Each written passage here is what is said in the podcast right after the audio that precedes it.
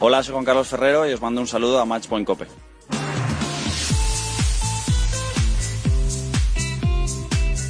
Pues ya está por aquí Dani, que se ha pasado la semana en la caja mágica y nos va a acercar alguna historia curiosa del torneo. Dani, vamos a, vamos a acercarle a los oyentes que no han podido estar allí, algunos sí han estado, lo que ha dado de sí esta semana en el Mutua Madrid Open, del que, como dices, algún día casi nos han dado la llave, porque ha habido tenis Pues sí. hasta las 3 de la mañana. Pues sí.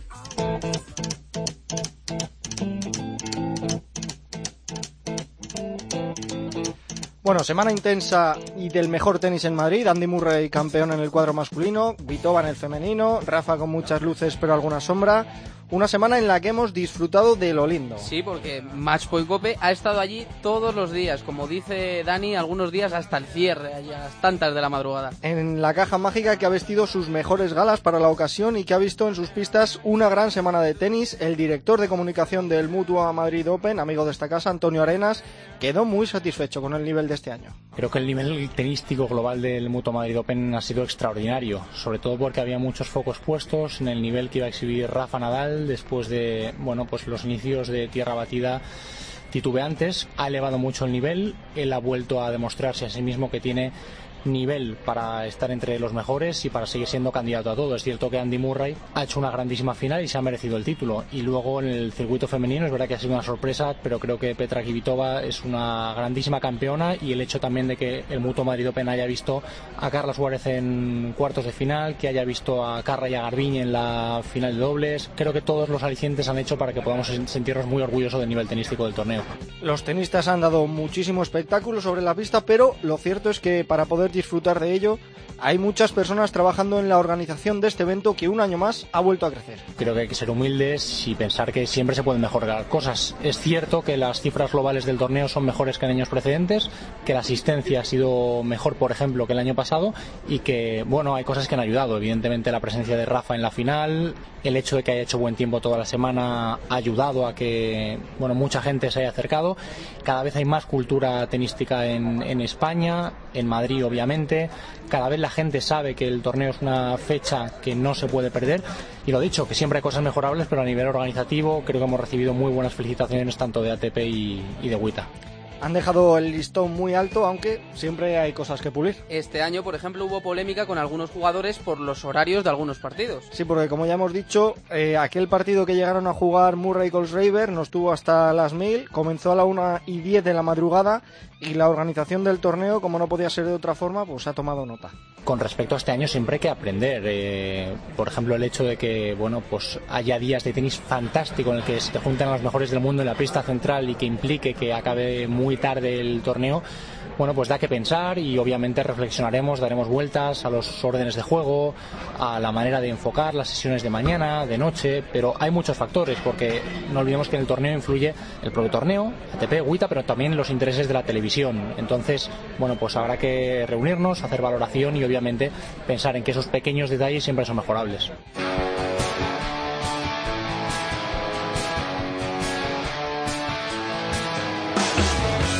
Bueno, la organización se encarga de preparar todo para disfrutar del mejor tenis, pero también hay otra parte que preparar para que los asistentes pues tengan todas las necesidades cubiertas durante su estancia en la caja mágica y para que se entretengan entre partido y partido. Conciertos, videoconsolas, puestos para hacerse fotos y vídeos, tiendas, incluso había un stand con raquetas antiguas donde podías ver las que han usado un montón de jugadores. Sí, estaba muy chulo ese stand. Estuvimos eh, un- uno de estos días, el miércoles Sí. creo que fue, estuvimos.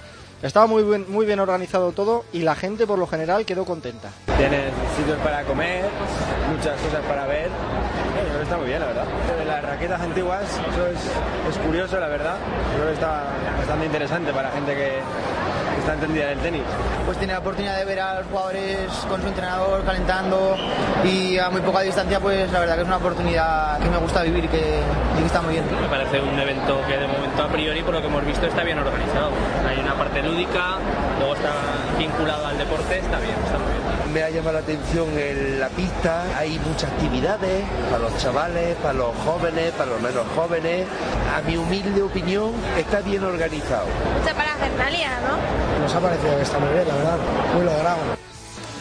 Bueno, tal es el nivel tenístico y la organización que tiene este Mutua Madrid Open que atrae a gente de todo el mundo. Brasil. Eh, nuestra ciudad se llama Natal. Estamos haciendo una viaje por España e Italia. Entonces vinimos acá a Madrid y aprovechamos para asistir al juego. Ah, muy bella, la caja mágica es muy bella. Muchas cosas para hacer antes del partido.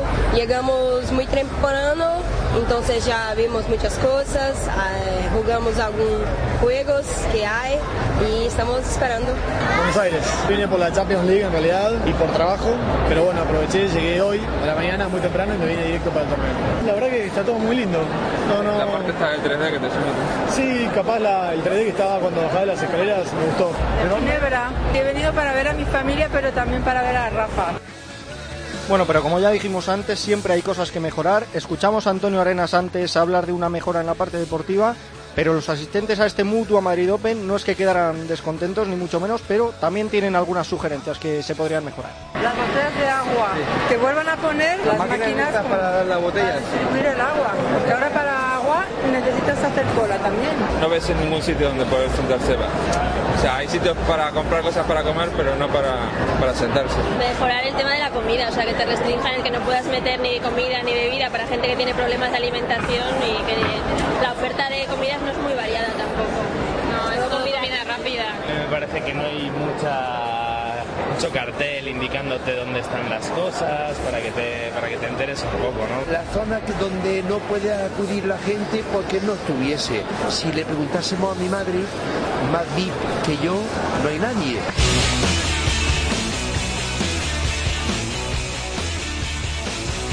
Bueno, y por supuesto en un evento como el Mutua Madrid Open no podía quedarse fuera el pádel. El World Padel Tour y Estrella Damm montaron una pista por la que pasaron algunos de los mejores jugadores del circuito, así como es tenistas y algunos tenistas en activo, y en la que se realizaron varios eventos. Y con dos de esos jugadores pudimos hablar, Maxi Sánchez y Sanio Gutiérrez creen que iniciativas como estas son las que levantan el pádel. Bueno, ayuda a que el pádel se vea en este, en este evento espectacular y creo que hace que, que sumemos más jugadores y más aficionados a este deporte. Es importantísimo que se muestre, acá eh, siempre en, en, el tenis, en la caja mágica hay muchísima gente, gente extranjera que por ahí no ha visto nunca lo que es el pádel.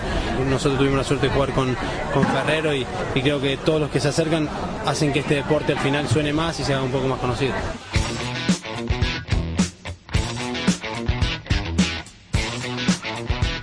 Álvaro, pues esto es lo que ha habido esta semana por allí, por la Caja Mágica. Esperamos que la organización haya tomado nota de estas sugerencias y que el año que viene se anime la gente a acercarse. Bueno, lo hemos pasado muy bien, ¿no? Hay que decirlo todo. Sí, ya te digo que salvo cerrar hemos hecho de todo por ahí. Sí, sí.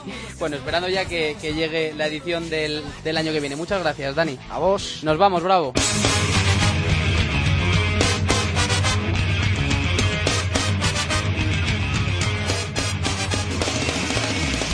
David, ¿qué tenemos para la semana que viene? Bueno, ha comenzado ya el Master 1000 que nos va a tener ocupados durante esta semana, el de Roma, último torneo antes del segundo Gran Slam del año, Roland Garros.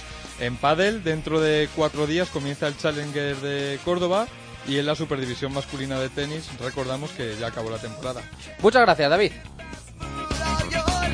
Pues hasta aquí ha llegado este capítulo 27 de Matchpoint Cope. Muchas gracias por estar ahí. En la técnica estado Antonio Bravo. Y nada, que volvemos el próximo lunes. Que disfruten de la semana.